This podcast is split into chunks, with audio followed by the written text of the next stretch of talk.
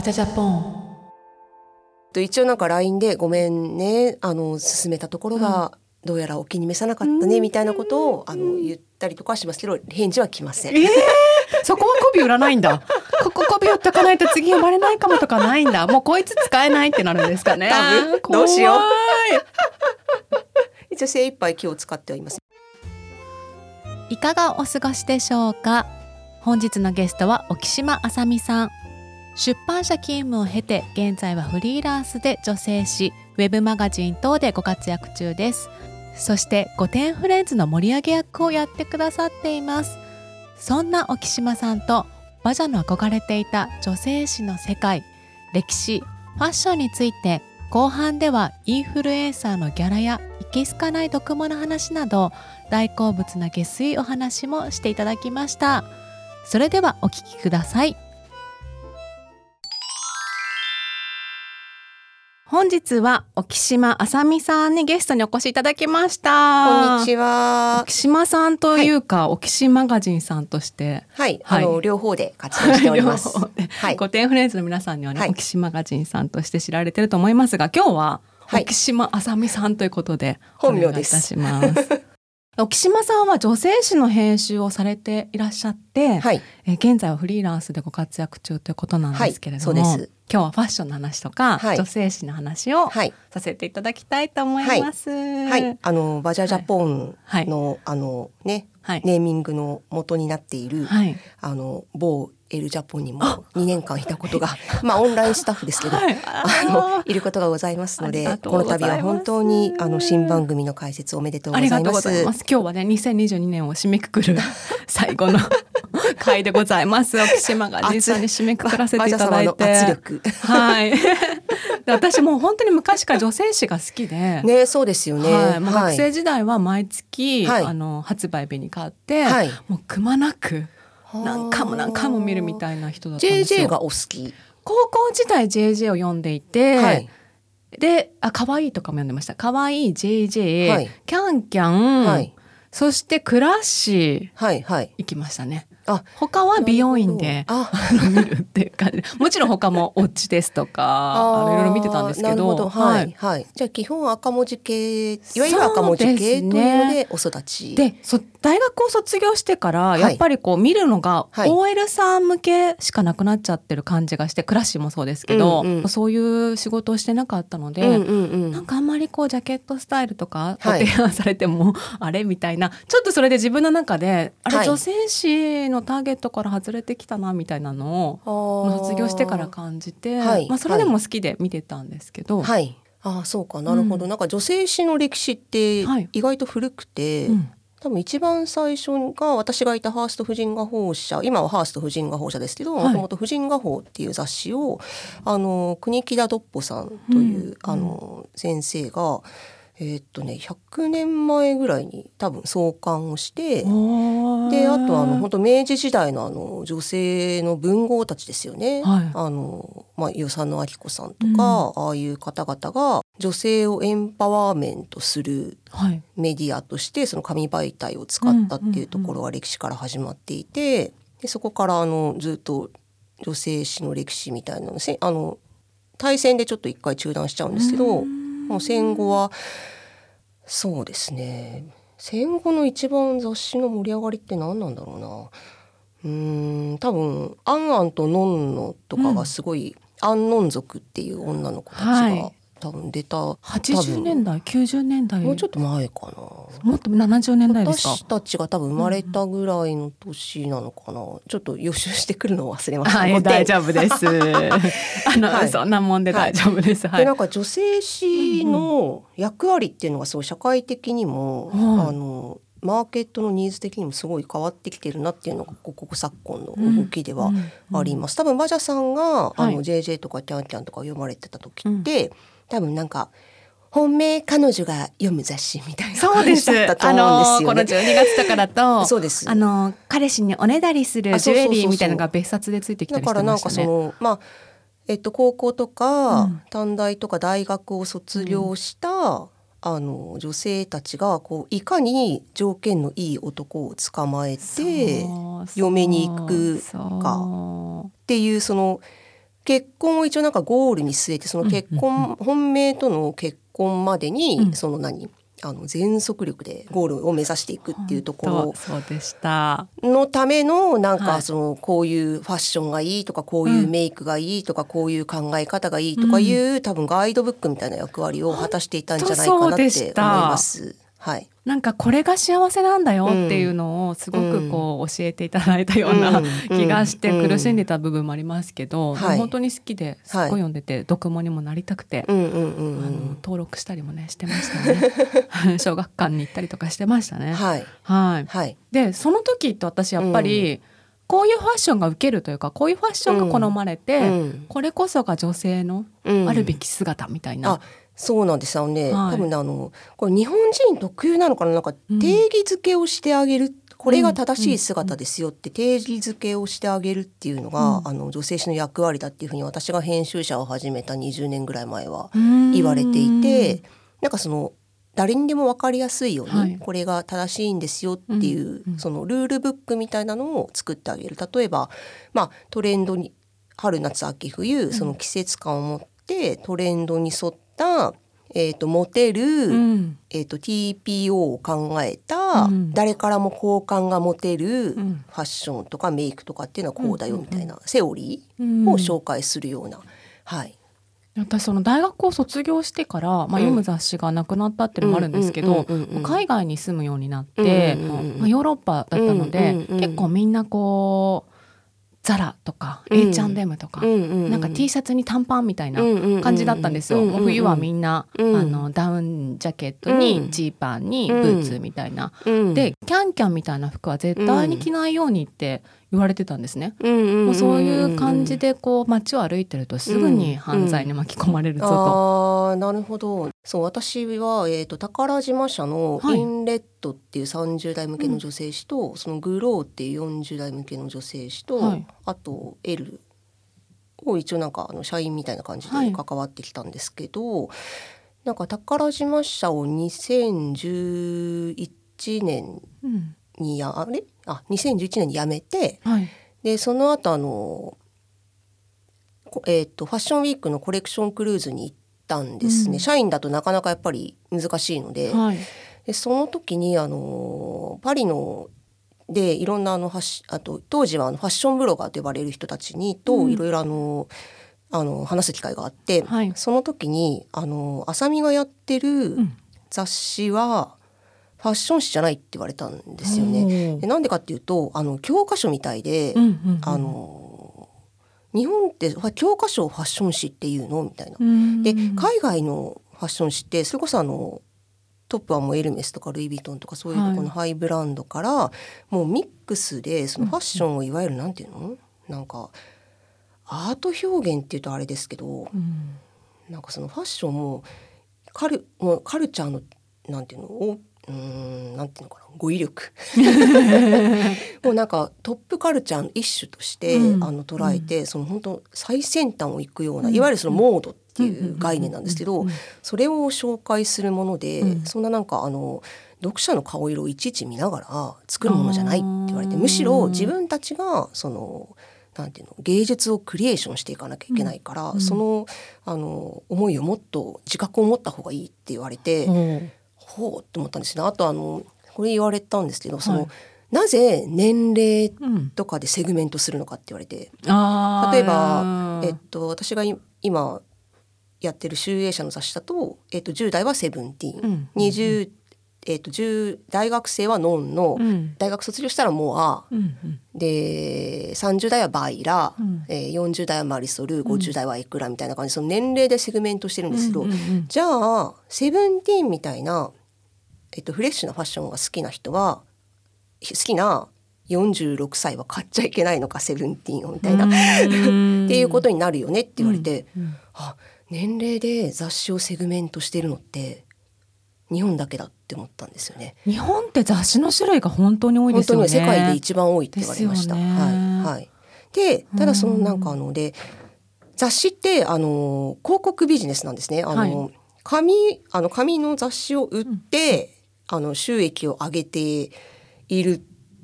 ていうモデルじゃなくて、その雑誌の週こう雑誌の入り口であの何千万何億ってお金を一冊ごとに作ってそのビジネスする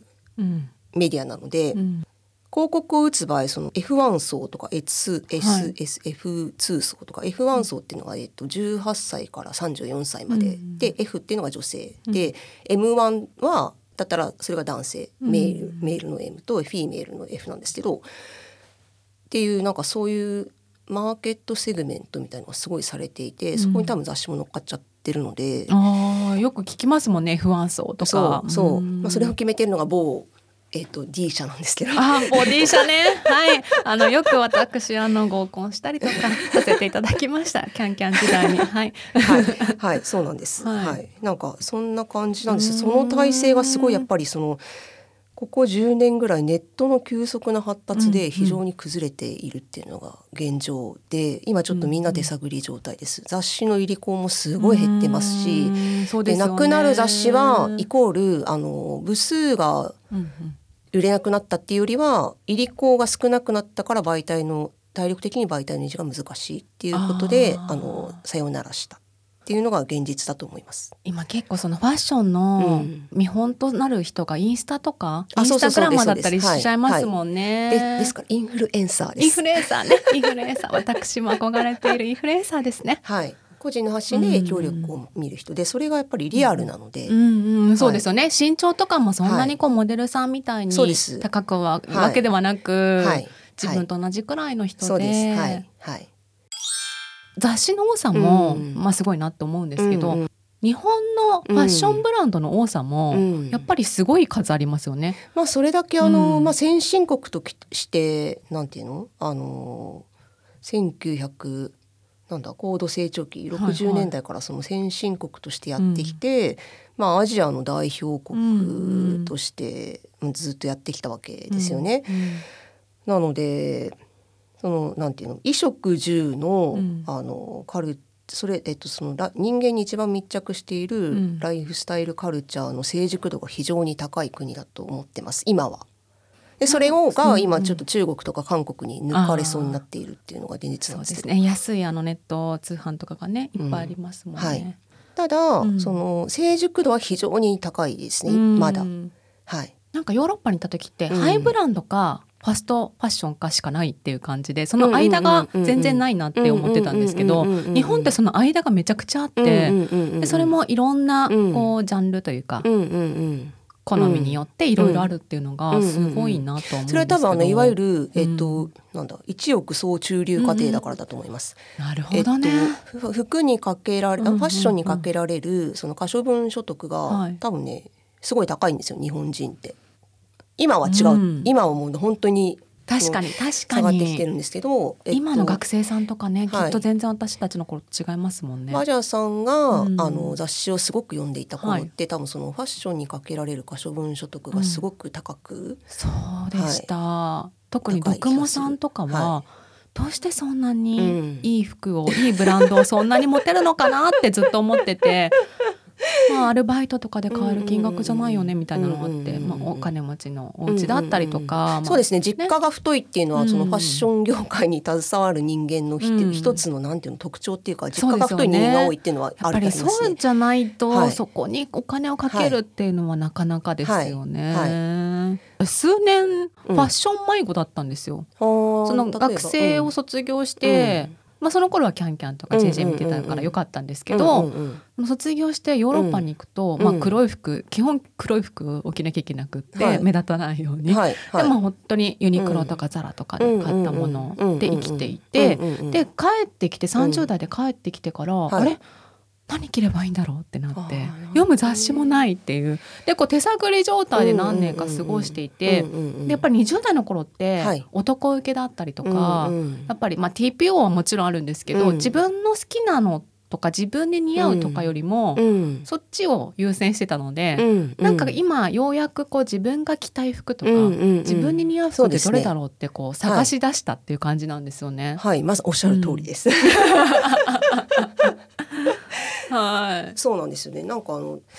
あと多分海外の方って結構自分が着たいものを着る、うん、会う人日本人ってなんかもう本当にいまだに、うん、あの大手出版社が出してるような、えっと20代30代40代向けのファッション誌って、なんか会う人合わせみたいなのを、あの平気で表紙に売ったりとか、でなんか自分が着たいものよりもその自分が着て相手がどう思うかを考えて、あのコーディネートをしましょう。例えばそれが、あのあこの人トレンド感たっぷりの服を着ているな。とか、うん、僕の好きな色に合わせてワンピースを選んでくれたのかなとか、えー、っとまあ目上の方だったら、まあ、ジャケット着てて当然とか、うん。うん、まあ、ビジネスシーンとかもそうですけど、うん、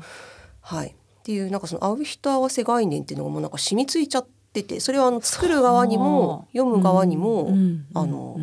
あるんじゃないかなって思います。であので私は自分の記事とかでは、まあ、自分が着たい服をその自分が困らないような感じで、あのあ困らないよあの環境とかに合わせて自分が困らないような感じで来たらいいじゃんっていうのを、あの意識してあの全ての媒体で発信するようにしてるんですけどフリーランスだからいろんな媒体を手掛けるんですけど、はい、はい、なんですけどなんかそういう概念が染みついてるのかなって思います。それであの海外の方はまあえっと欧米欧州はもちろんなんですけど、まあ、主にやっぱ中国と韓国はやっぱり自分が着たいものを着ているなっていう感じがあのしますね。まあ、楽なものとか、まあ、まあ、あとまあ、ミニスカートが好きだったらいくつになってもミニスカート履いていいし、はい、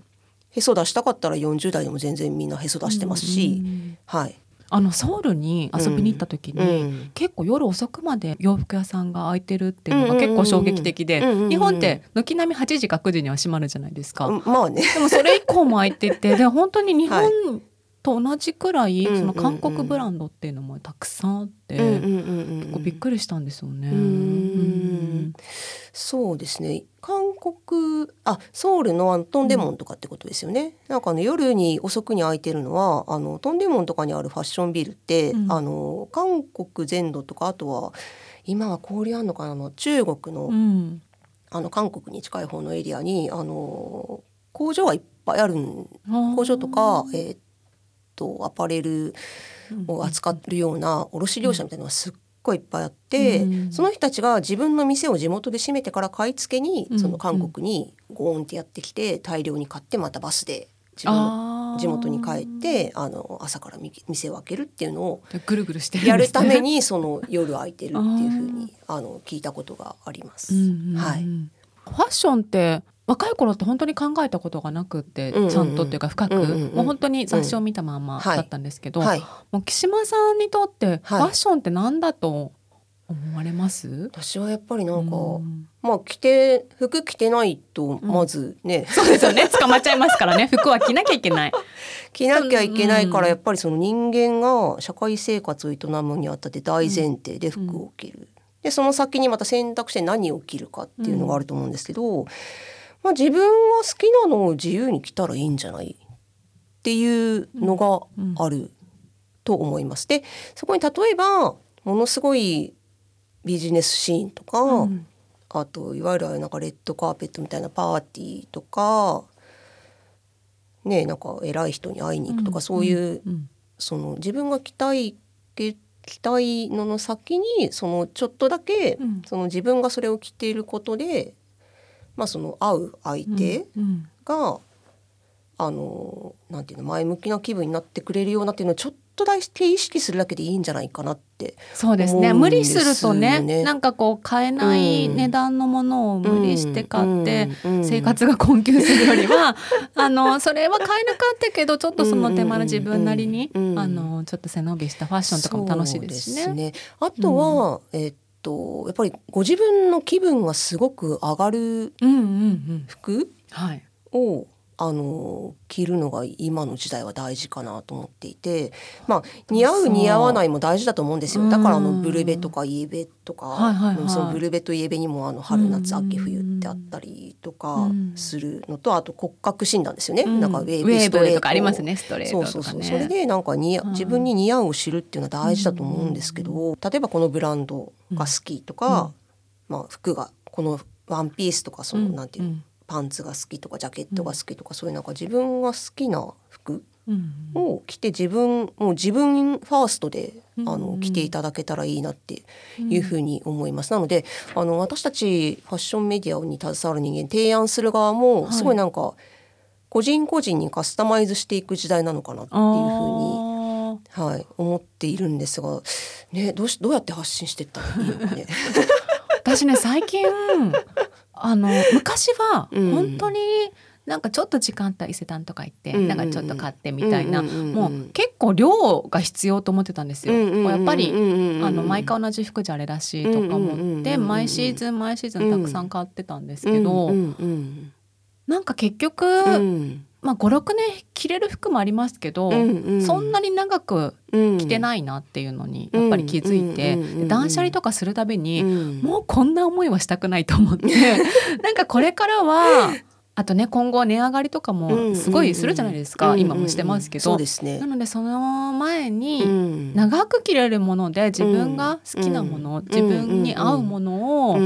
集めてるとこなんですよ今。ああそれは多分年齢的なのと、うん、のあとその青春時代に、うんうん、あのそのファッション全盛期を、うん、あの過ごしてきたっていうのもあると思います、はい、だからやっぱり和田さんは成熟度が非常に高いんです、だから今の若い方々が、はい、まあ、不景気の最中に生まれちゃってるわけじゃないですか。だからファッションの全盛期を多分なんていうの？体感してないんですよね。だからそれでもやっぱりファッションの道を志す若者は多いんですけど、うん、やっぱりちょっと年々減ってるなっていうのがこの実感でそれはあの例えば編集者になりたいっていう人が少なくなってるとか、はい。はい、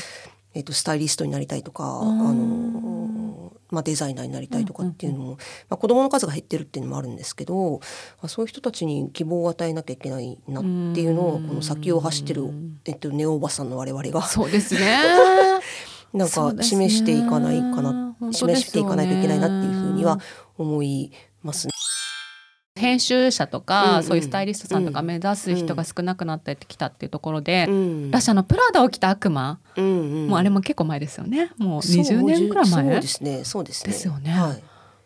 を見て、うん、あ女性誌ってやっぱこんな感じなんだ素敵と思ってたんですよ。そうですね、多分あの何ロールモデルとして一般の方が考えてるのが、うんうん、あのプラダを着た悪魔と、はい、あと沢尻エリカさん。あれ？沢尻エリカさんだっけが出られたファーストクラス？あれ？ファーストクラス？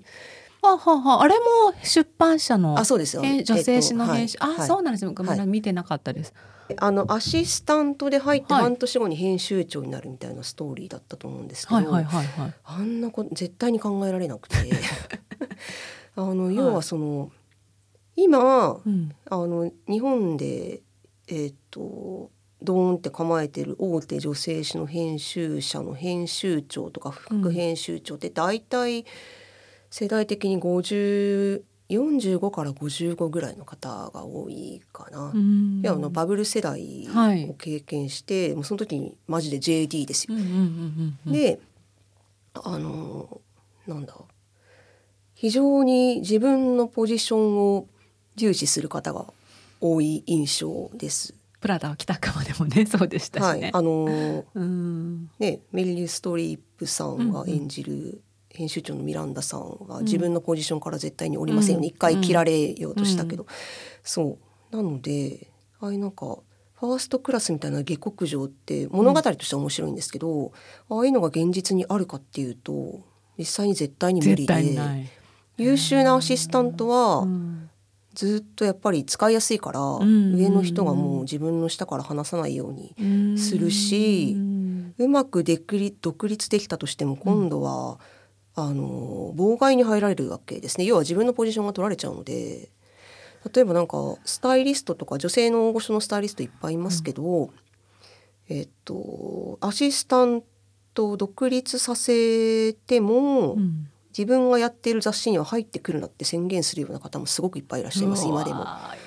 やっぱり女性の世界、女の世界なんですか？うんだと私は思いますね。うん、で逆に男性の場合は、あの大御所いわゆるあの俳優とかをやられてるような大御所の方々は4人とかいるんですやっぱりあの師匠の仕事が多いのであスタイリストさん分担して、はい、やるんですけど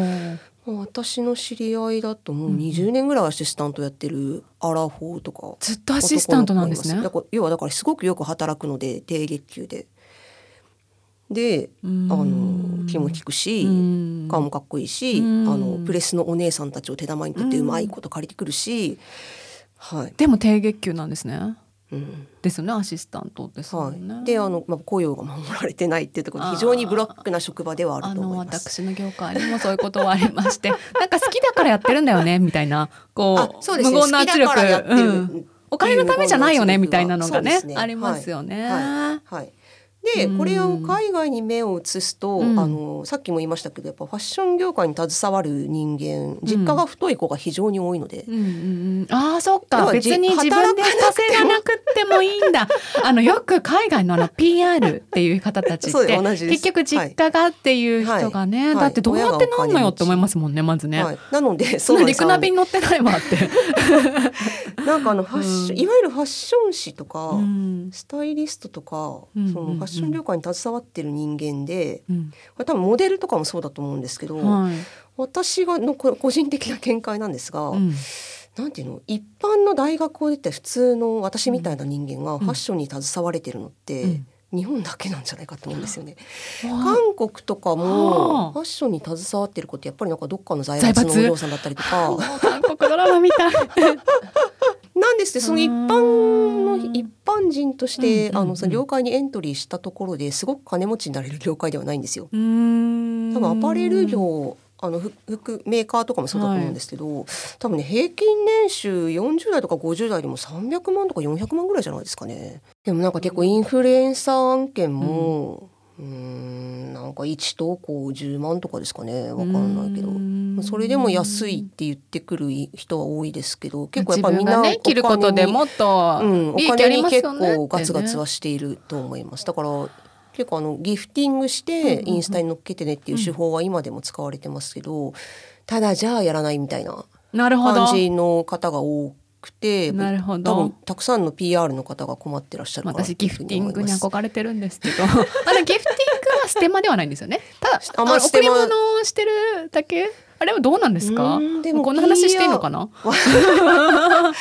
まあ、ハッシュタグ PR ってつけないといけないっていうその SNS 上のルールがありますけども、ギフティングも？うんそうですそうですあくまでも誕生日プレゼントですみたいな。そこがあのすごいぐちゃぐちゃで、嫌ですよね。うん。まあいわゆるステルスマーケティングっていうので非常にあの問題になったんですけども、今その辺はだいぶルールは改定されてると思う。あそうなんで、ね、あとインフルエンサー自身もちゃんとハッシュタグ PR ってつけるように。あとギフティングしていただきましたみたいなことはね。なるほどなるほど。そうなんですけど、こうみんなそんなに。お金儲けてる感じじゃない気がするな。やっぱそうやって見せてるところは絶対ありますよね、うん、インスタとかでこう、うん、きらびやかな生活いいところに住んでいいもの食べてる生活の一部分しか見せないじゃないですか、やっぱり自分の中のねそうそれだけをで見て、やっぱりでも見る人って、あこういう生活してるんだ羨ましいとかね。そうですね。切り取りられたとこだけにフォーカスしますからね。そうですよね、はい、ただ YouTube やってる方は、うんうん、あの広告が入ってその配信者にちゃんと儲かるような仕組みを Google は作っているので。はい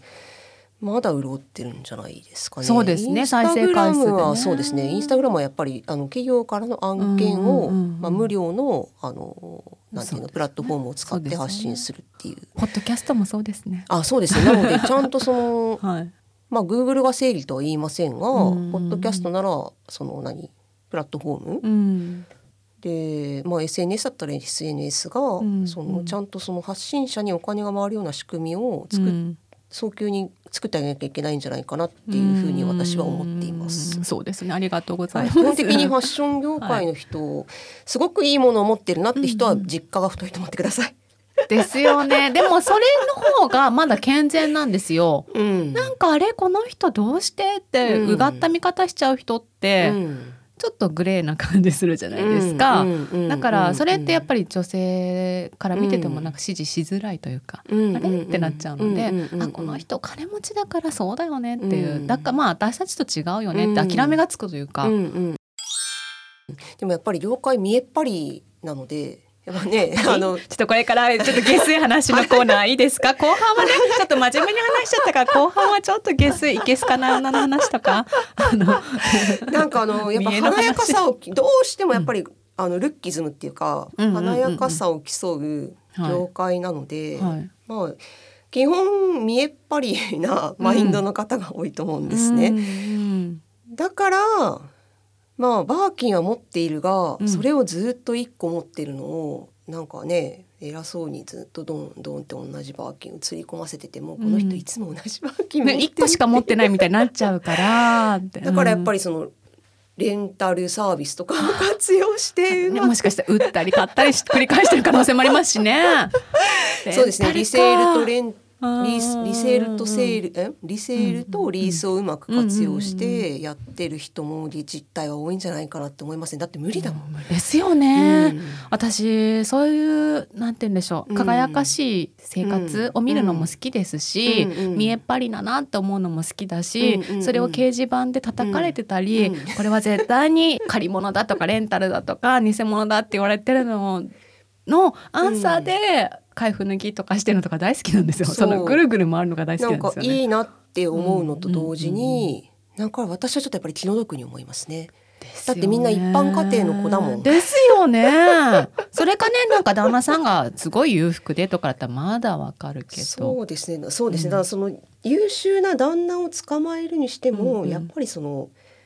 なんていうのかな。私を嫁にしてっていうスタンスだとやっぱりダメだと思うんですね。あのデヴィ夫人とか加納姉妹がおっしゃっているように選ばれる女になるためには自身も経済力と教養をもう死ぬほど頑張って身につけなきゃいけないわけですよ。確かに。ねあのね、選ぶ方もバカじゃないので、そうですよね、はい、やっぱりそこで対等な婚姻関係が必要だと思います。なんかそのインスタとかでも なんて言うんでしょう。その生まれが裕福で無理してないお金持ちの人の投稿とやっぱりこう無理してる投稿ってすごい違うじゃないですか。なんかわざわざそんなことしないよねっていうことをするのがす。ごい好きなんですね。そういうの見るの。あらってこういうところで。なんかあの清楚に見せてるけどすごいねって思っちゃいますね。なんかやっぱり同じ、うん、特にまあ、女性だと特に分かっちゃいますよね。うん、分かっちゃいます。この前なんてあのちょっとこれねまあ特定されちゃう可能性があるので、ちょっとあやふやにしますけど、うんうんうん、某ブランドの箱がめちゃくちゃ映ってて、その中に赤ちゃんがあの乗せられてて入ら入らされてて大きなボックスにね。えその赤ちゃんは生きてるの？生きてますよ。であの そのブランドのお洋服っていうんですか？なんかあのよだれ掛けをつけていてスタイスタイはいスタイをつけていて、うん、えこれどういう投稿って思うじゃないですか。うん、でそのねあの、なんていうの概要欄っていうんですか、インスタのなんか文字書くところに、あの感謝をね ひたすらあの私なんて何にもできないのになんか主人に愛されててみたいな、こんな可愛い子供がいても本当にとにかく感謝みたいなのがもうすごいなんか50行くらい書いてあるんですよ。それにいいねってどれぐらいつくんですか見てなかった。私もそこまでは見てなかった。もうそれをなんでか発見しちゃってどうして私そういうの発見するのか分かんないんですけど。あの今のインスタのタイムラインって、うん、自分の趣味思考に合わせて自動的に AI が私いけすかない女を表示されてるんだ。を見て いつもニヤニヤしているからそういういけすかない人たちを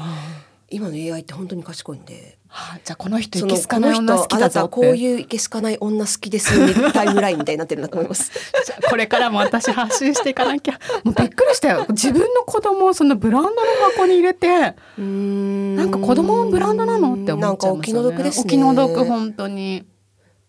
なんかそうやってあでもそういうはそうやって発信して私幸せでしょって、うん、あのえっ、ー、と何表現することでなんかその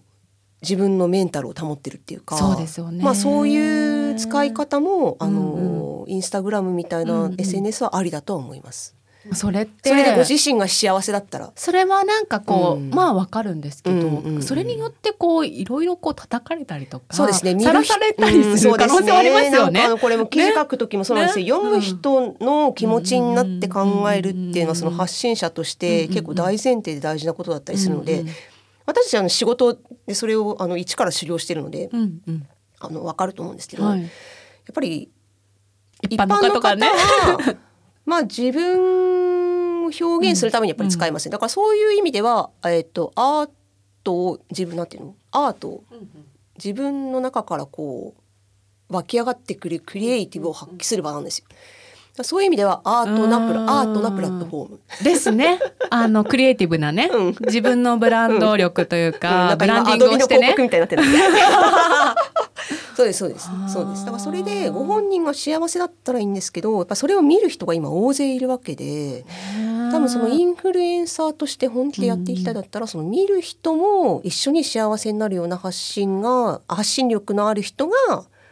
えー、っと残生き残っていくのかなっていう。それにね、うん、私がずっと観察してた読モが気づいて、うん、最近は全然いけすかない投稿してくれなくて感謝しかしないんです。で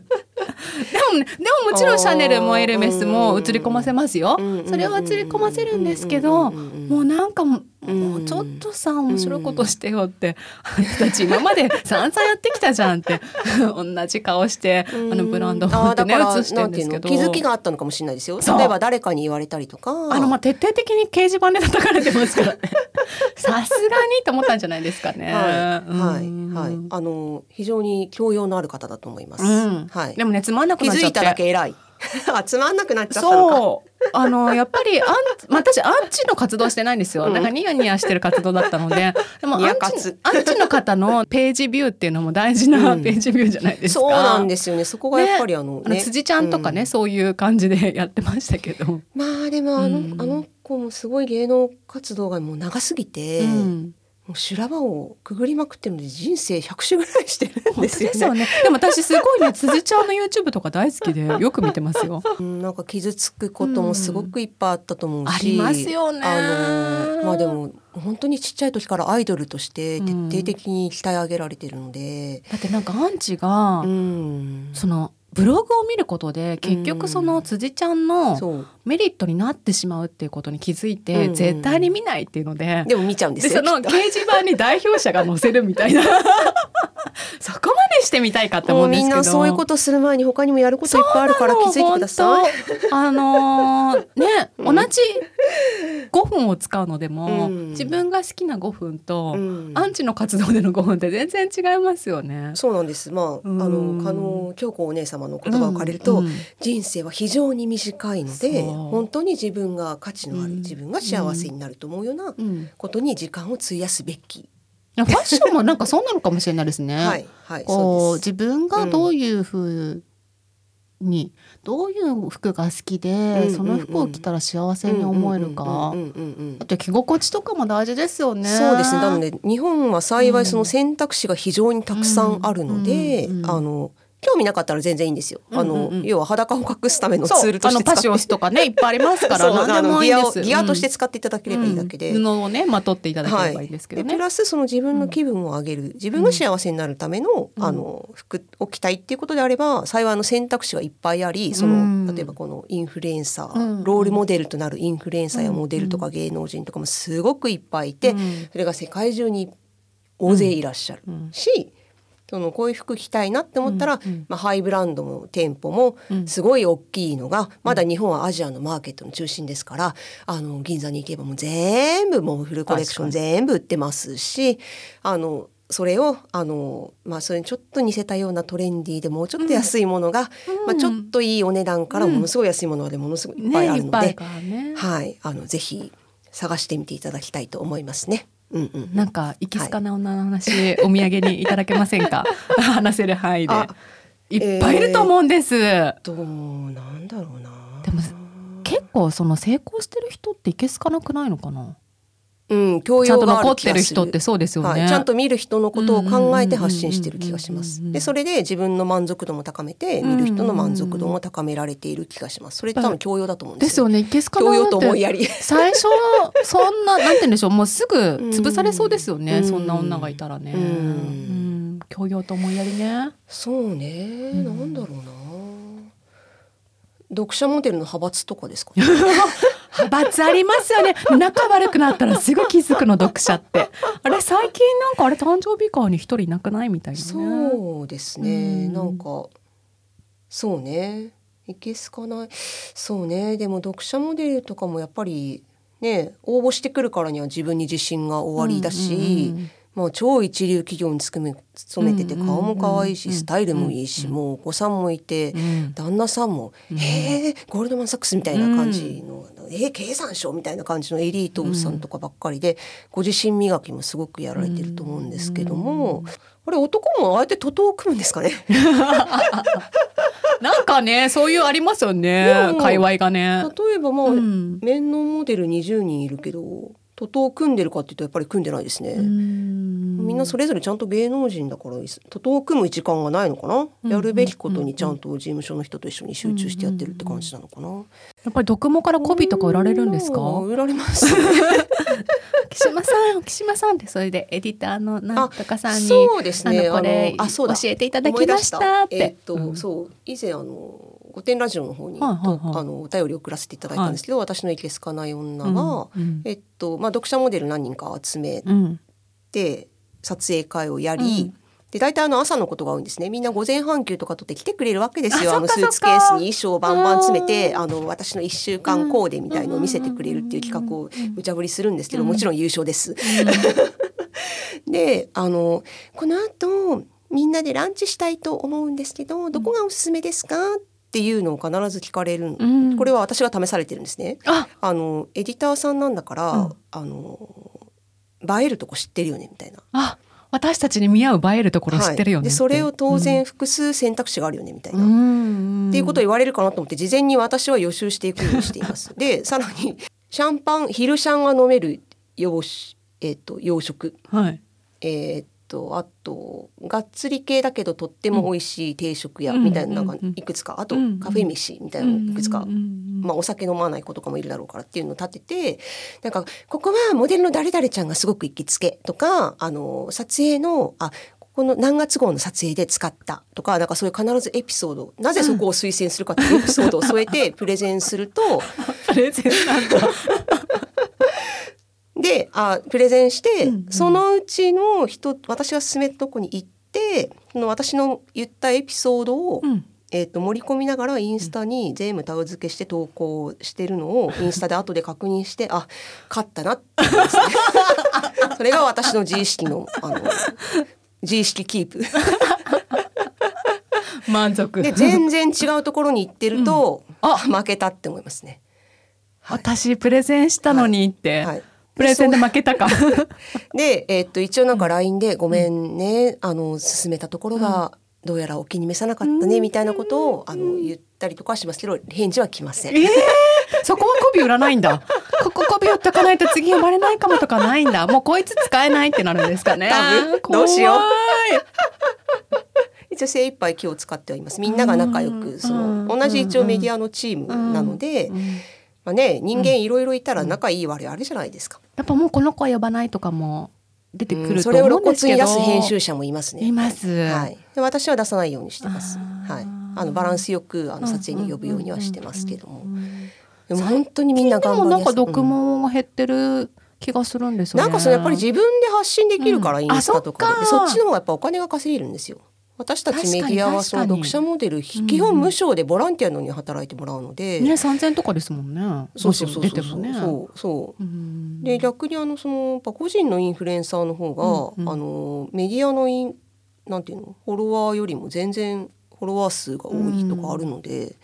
結構読モで有名な方って自分のブランド出したりとか、うん、あそうですそうです。結構ね、はい、皆さんそうだから個人におんぶに抱っこみたいな感じで、うん、あのブランド作ったりとか、うん、そこのフォロワーをなるべく自分のメディアに持ってこさせようとするんですけど、やっぱそこはあのみんなバカじゃないので、あのそこにはお金がいりますってやっぱり言いますよね。それでなんかこうビジネスが成立しないっていうジレンマを多分多くのメディアが抱えてると思います。はいみんなが幸せな方に行けばいいのになと思いみんながねあの自意識が、うん、あの変な方向に行かないように。そうですね。でもやっぱそのフォロワー数っていうのはある程度やっぱりその指標でその人に案件をお願いするか確かにそうですよね。そこもなんか良くないなと思っていて内容がよどんなに良くてもそのフォロワー数だけであの、うん、電通とか行動とかの偉い人は。です。まあ数値がね。ここ P ですか？大丈夫ですよ。大丈夫ですあの一般論ですからね。こんなの誰も聞いてないですからあの D さんとか H さんは聞いてないですから。はい。なんかねあの、うん、決めちゃうから、うん、でそれをやっぱりね企業の人も判断材料にしちゃうもんだからこういう、例えばなんていうの、フォロワー数じゃなくてその先のコ,、まあ、コンバージョン率、じゃあそこからどれだけ流入があったのかとか、何人が買ってくれたのかとか何人が継続的にファンになってくれたのとか、そういうなんか中身？中身の濃さ。結構ポッドキャストって、正直、再生回数としてはそんな YouTube とかに比べると大したことないんですけど熱量としてはかなり高いと思うんですよね。だからなんかポッドキャストっていうのはすごく、いいですよね。その御殿フレンズのみんなのその何熱量の質の高さって私は本当にすごいなと思っていて、私ができることはフレンズとして、あのやっていきたいなっていうふうに思ってるんですけど。代表として 代表してない代表してないでも本当あの奥島さんのおかげで夢だった連載もさせていただいたりとか。えっとあれを元に大手に今営業をかけてる最中ですので。うん、ありがたいですよ本当に。あのー、はい、12月から本気出してます。はい、まあいつも本気出してるんですけど。いつもねお忙しそうに走り回ってらっしゃいますけど、いろんなジャンルでねご活躍中で、はい、まあメインがとんでもないファッションってことで、そうですね。これからもいろいろ教えてください。のモアという、はい、宣伝になっちゃうんですけど、どうぞ。これからじゃ宣伝タイムで。大丈夫です。集英社のえっ、とモアっていう雑誌の、えっ、と公式サイトのえっ、とウェブがあるんですけど。うんえーと、モアウェブの方で、うん、えーと、定期的に結構書かせていただいているのと、うん、あとあのファッショントレンドニュースっていう元、えーと、LINE ニュースのファッションだったメディアが独立をしてあのそこであの定期的にコラムを書いています。うん。で他にも本当にいろいろやってまして、うん、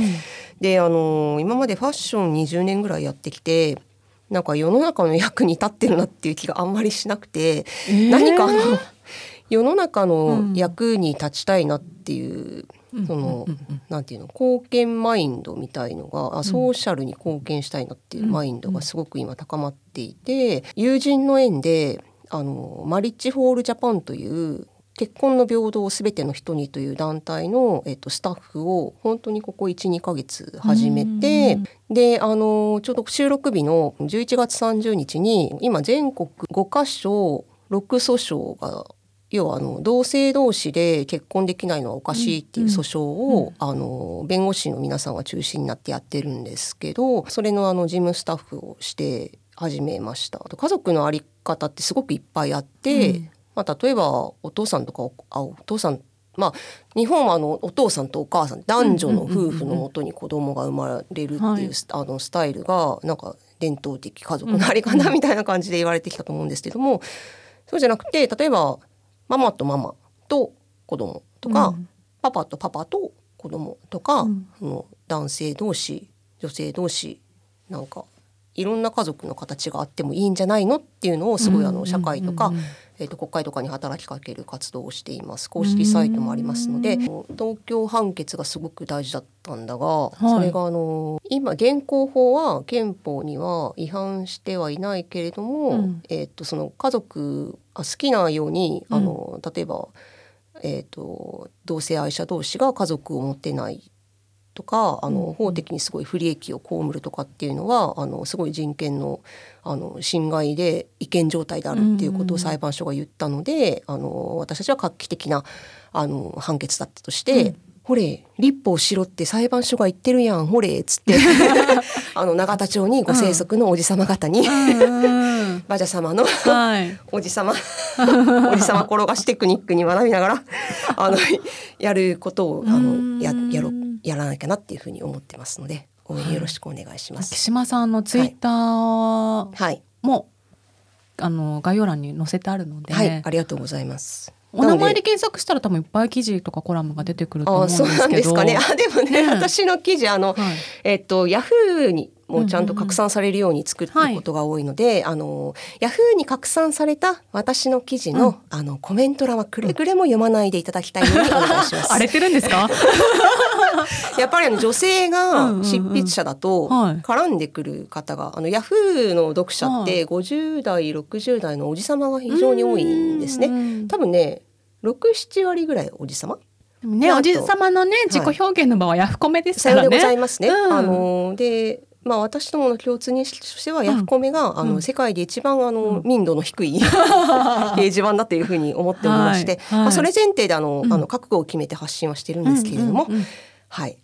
あのヤフコ奥島の記事のヤフコメ欄は見ないでください。あのこの人反り腰とかモデルが可愛くないとか言われ 書かれてるのでヤフコメはね、あのそれを含めてるあのヤフですから、はい、はい、はい、あの落ち込んだりもしたけれど、私は元気です、うん、ありがとうございます。いやもう今年最後となりましたけれど、ね、皆さんね年末年始ゴロゴロこたつとかでね、はい、ながら聞いていただけたら嬉しいなと思います。はい。あのそうですね。あと申し上げたいのは、うん、えっと原材料高で、はいはいはいはい、来年春以降はますます医療品は高くなる傾向にありますので今お手持ちの昔買った服を、うあのうまく活かしながら、うんうん、なんていうのかな。えっと多分せこれお聞きのぐらいの子っても、はい、あのウィンターセールが始まってると思うんですけども、セールで、うん、あの今ある服を上手に買っとくのを全力でお勧めします。ですよね。質が下がる割に値段はすごく上がってくると思うので、ね。ね、はい。はい、私も今ね、あのー、お金使いすぎだなと思いつつも、今買っておかないとって思って、まあ、長く使えるものですよ、その定番のね、はい、あのー、ものを買っております。みんなでなんとかね、あとね、楽しみながら生きていきたいよね。そうですね。断捨離はしすぎない方がいいと思います。あのファッションのサイクルは多分10年とか20年とか、もっとどんどん短くなってくるので、多分生きてるうちに多分何週かトレンドがするから。でも私も本当になんかベーシックで上質なものを長く生きようっていうモードでファッションも楽になるというか生き方も楽になる気もします。うんうん、はい、はい、もう男受けは気にしておりません。ああの全然ああの婚活にものすごい本気で婚活する場合は別ですよ。うん、あの目的が彼氏を作るってことだと思うので。でもなんかねあのちょっとなんかもう終わりそうなのにこんなこと言うのもあれなんですけど、なんか私お金のかかった服を着てる時よりも安い服着てるのが褒められるんですよね。男性はね男性にはね。ああ着こなし上手なんじゃないですか？どうなんだからまあなんかあんまり高い服着ててもそんなに受けは良くないのか 可愛らしいね。馴染みやすい服の方が男受けはいいのかもしれないなわかんないですね。私自身はなんせね、ね、あの会う人合わせとか特集をもう舌打ちしながらやってる感じ、ね ね、沖島さんの記事を見ながら、またこれ下打ちしながら書いたなっていうのをね、これからも見ていきたいと思います。また、あの、また出てください。あの、全然この一回で終わりとかじゃなくて、ちょいちょい出てください。い生温かく見守っていただければ。はい、みんなでね、生温かく見守り、ヤフコメには書かないようにしましょう。はい。沖島さん、今日はありがとうございました。ありがとうございました。皆さん、良いお年をお過ごしください。ありがとうございます。今後ともよろしくお願いいたします。よろしくお願いします。失礼します。いかがでしたでしょうか？女性誌の内情を知ることができてそして大好きないけすかない女の話もでき楽しかったです沖島さんのツイッターのアカウント概要欄に載せておりますのでぜひフォローしてください。バジャジャポンもツイッター、インスタグラムも始めました。ハッシュタグバジャジャポン。ハッシュタグポンズでご感想などご投稿ください。概要欄にはお便りフォームのリンクがございます。お便りもぜひお寄せください。12月はスペシャル月間として5人の方をゲストにお招きいたしましたが次回からはついにバジャの一人語り会です。一人で話せるのかな？と言いながらも壁に向かってベラベラと話してしまいました。今後は月1回か2回くらいゲストをお呼びしたいと思っております。それではまた木曜日にお会いしましょう。またねバチャジャポン。